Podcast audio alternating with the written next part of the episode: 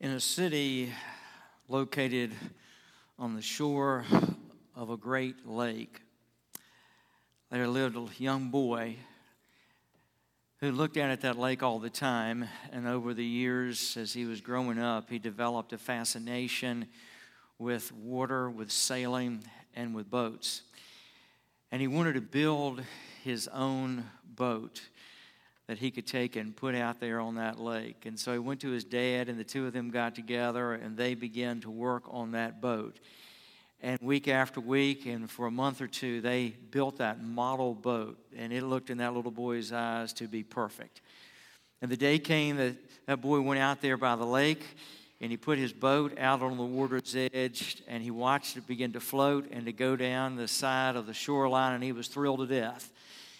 And he went day after day and week after week, and he put his boat out there on that water's edge, and he would watch that boat sort of go down the side of the water and watch that boat he had poured all that time and energy into.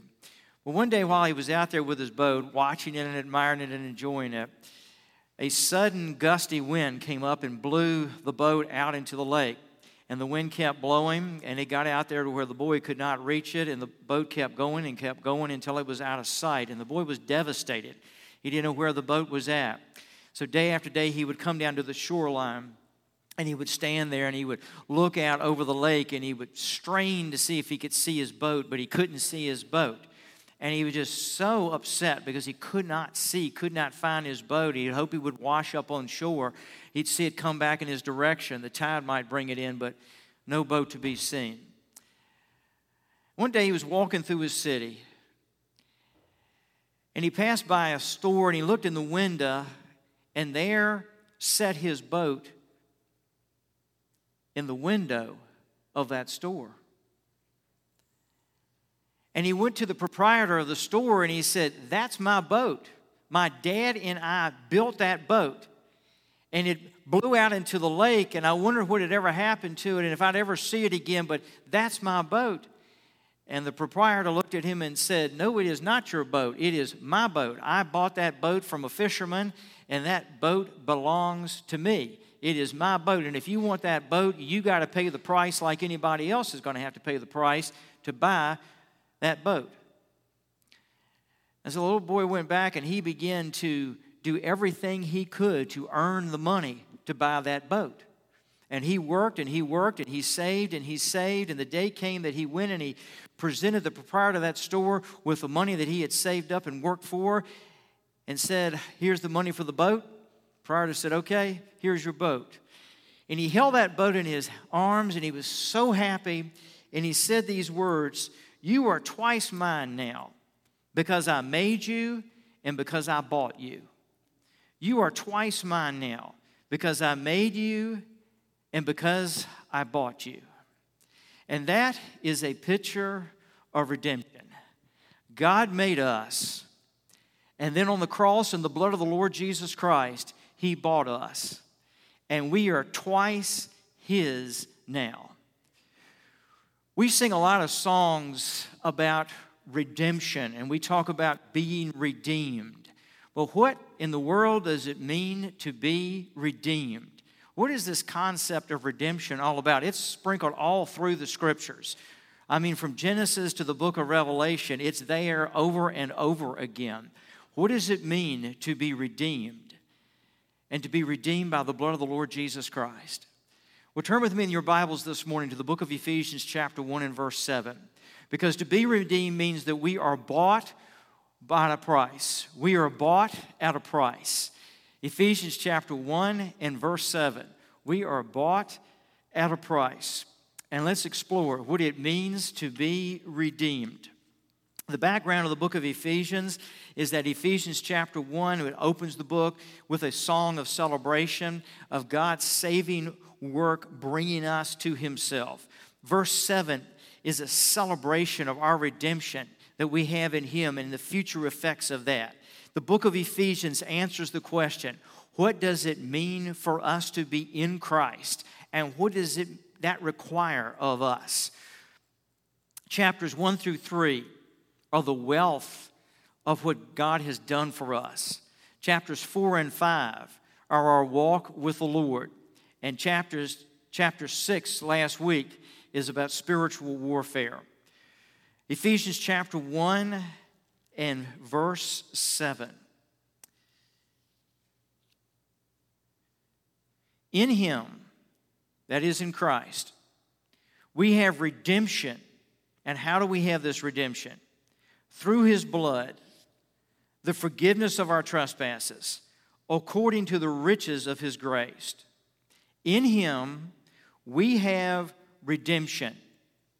Where or how? Through His blood. What does that mean? The forgiveness of our trespasses according to the riches of His grace. Now, redemption in the Old Testament concept, we're going to, the New Testament concept and understanding of what it means to be redeemed builds off of the Old Testament concept. The Old Testament concept meant that redemption was achieved by payment of a ransom. Now, if you will look in your bulletins, you will see that there is an insert there. And in that insert, we've got the various aspects of redemption. They do not move sequentially. God does all of this at one time. And so, as we move through this today, we're going to look at those various aspects of redemption. In the Old Testament, when one was held captive by forces that they could not overcome, they were absolutely helpless. They needed the intervention of a third party, a third party to break the bondage that they were in and to free an individual. And a person also who wanted to be set free, who was a slave, could only be set free if they were bought by someone else who had the capacity to do that, and then they were given a written certificate saying, Hey, you are free now. So basically, the Old Testament concept of redemption is that you're in a situation where you cannot free yourself. You're either a slave or you owe a large debt, but you can do nothing to take care of yourself and to set yourself free. And so, therefore, you had to have someone come and pay the price to set you free, and they would give you a certificate that said that you had been redeemed, you had paid the ransom. Now, there was also an interesting caveat to that. It was called the kinsman redeemer. And you see this in the book of Ruth. And the way the kinsman redeemer worked is that the person often who set you free was someone who was a near kins person. They were someone who was in your family, and they saw that you were either in slavery or that you owed a debt, that you could not help yourself, you were in a totally helpless situation. And so, this near of kin to you would come and set you free by paying whatever had to be paid to set you free. And that was the idea of redemption in the Old Testament.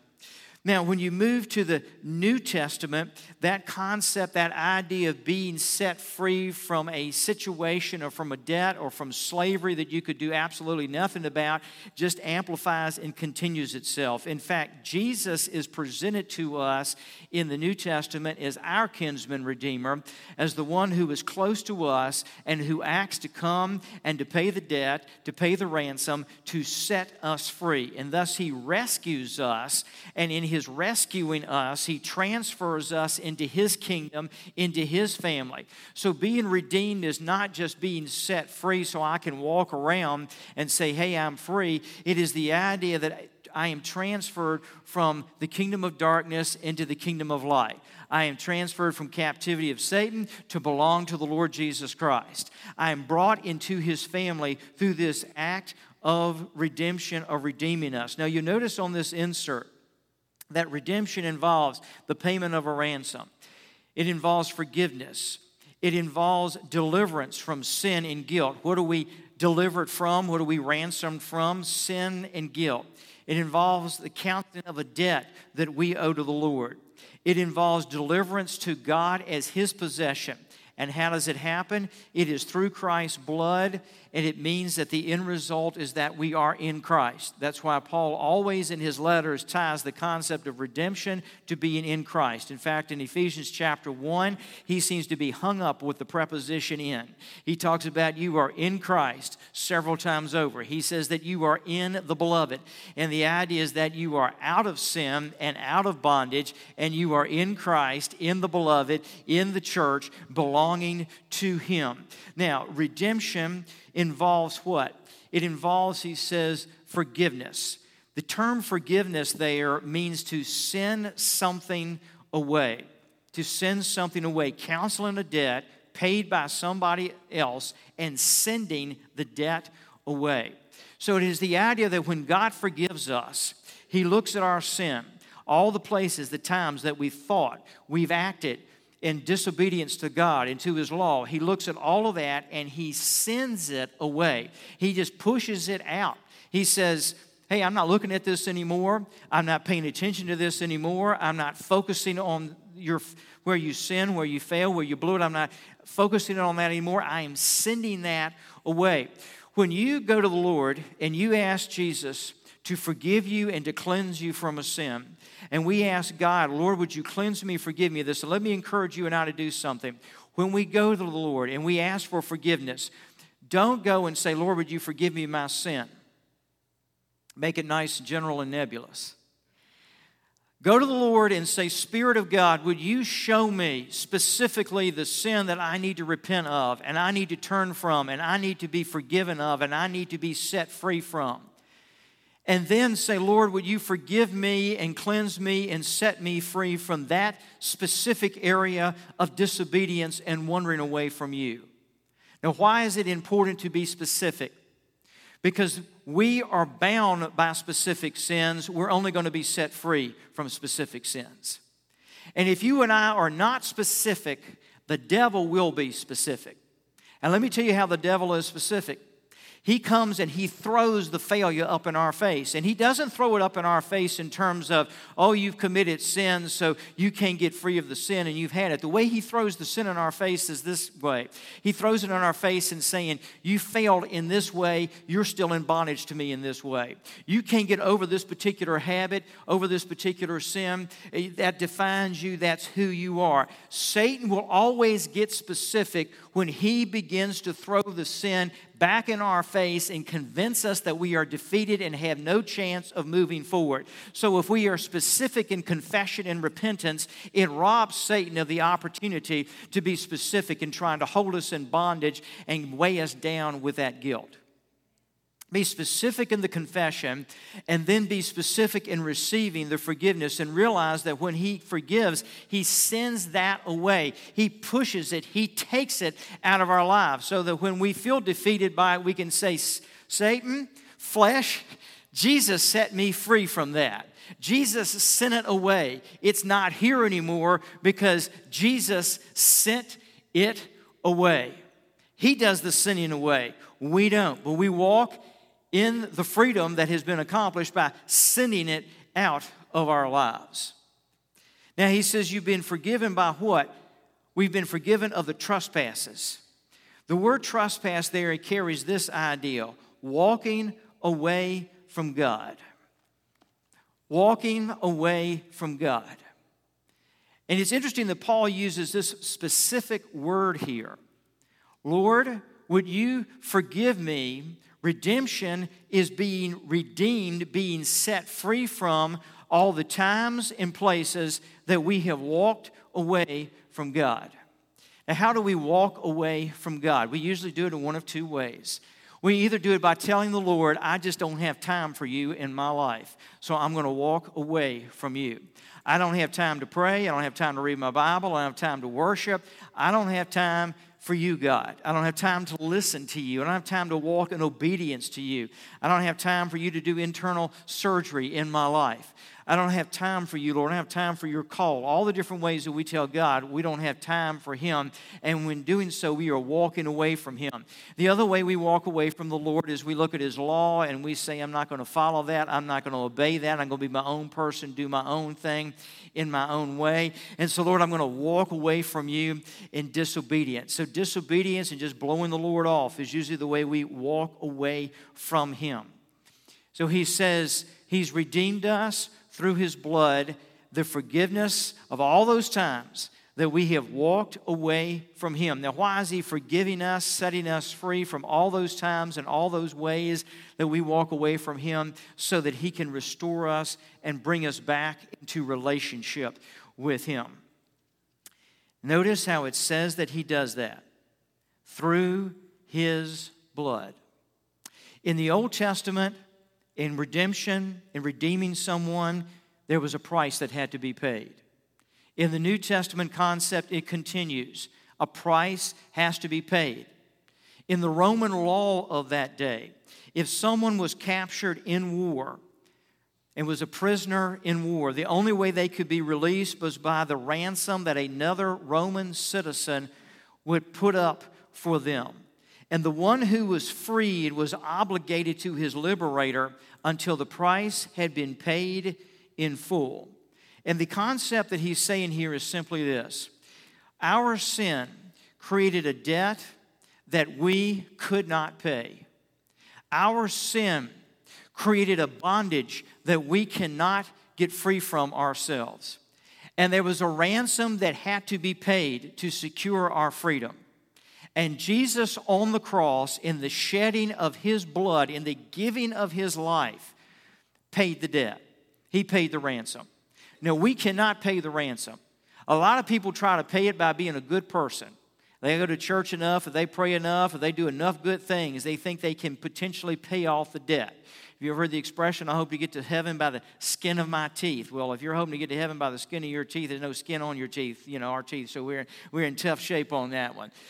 Jesus paid the ransom in full on the cross by his blood, the giving of his life. And so, what I lean into is what Christ has already done for me and for you in the giving of his life on the cross.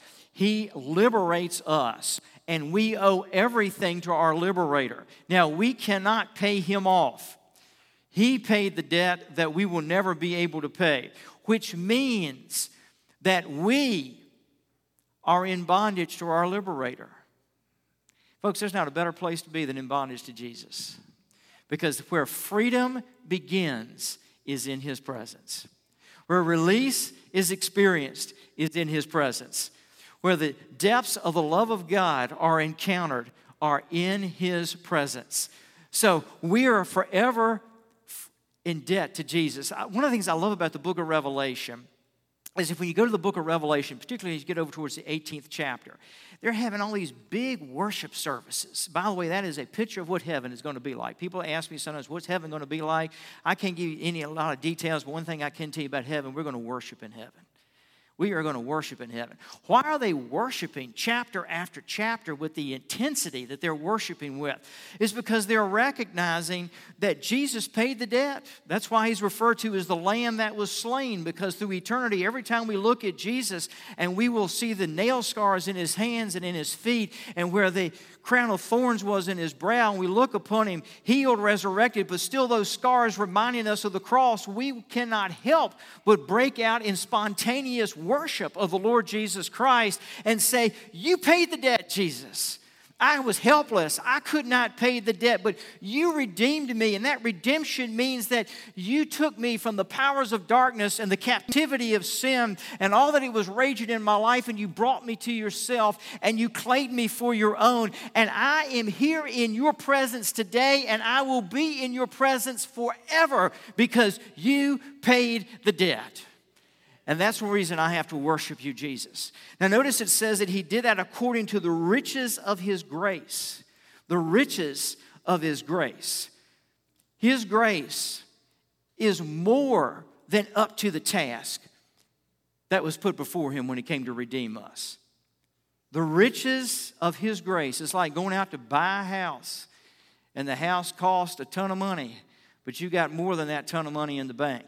His riches were more than adequate to pay for that. The riches of His grace. What is the grace of God? I mean, we sing about amazing grace and all that, but what is the grace of God? It's God's power in action to save us. God's grace is His power in action to save us. The reason on this diagram that I put grace at the top is that everything that happens in this diagram is the result, is the expression of the power of God, the grace of God in action to save us. God's grace, dependent entirely upon the Lord Jesus Christ. We are helpless, again, in the face of our sin, guilt, punishment, power, and the activity of Satan, but His grace, more than adequate, more than powerful to save us. Now that brings us to the Lord's Supper. In a few moments, you will have that wafer that you will take, and you will see in it and be reminded of it when you look at it of the body of the Lord Jesus Christ and how his body was broken for you and given for you in his act of redeeming us. Then you will have the juice, and the juice is going to remind you of his blood poured out for you, shed for you, given for us. The price of our redeem, redemption, the price of him redeeming us, of claiming us to himself, is his blood. But realize as you take that, that that is also the price that he says you are worth to him. You are worth his body, and you are worth his blood. Not because you and I earned it, not because we asked for it, but because that's how he views us. And he says to us, like that little boy said of his boat, Twice I have claimed you. I made you, I created you, and then I bought you. Twice over. You have belonged to me. Let's go to the Lord in prayer.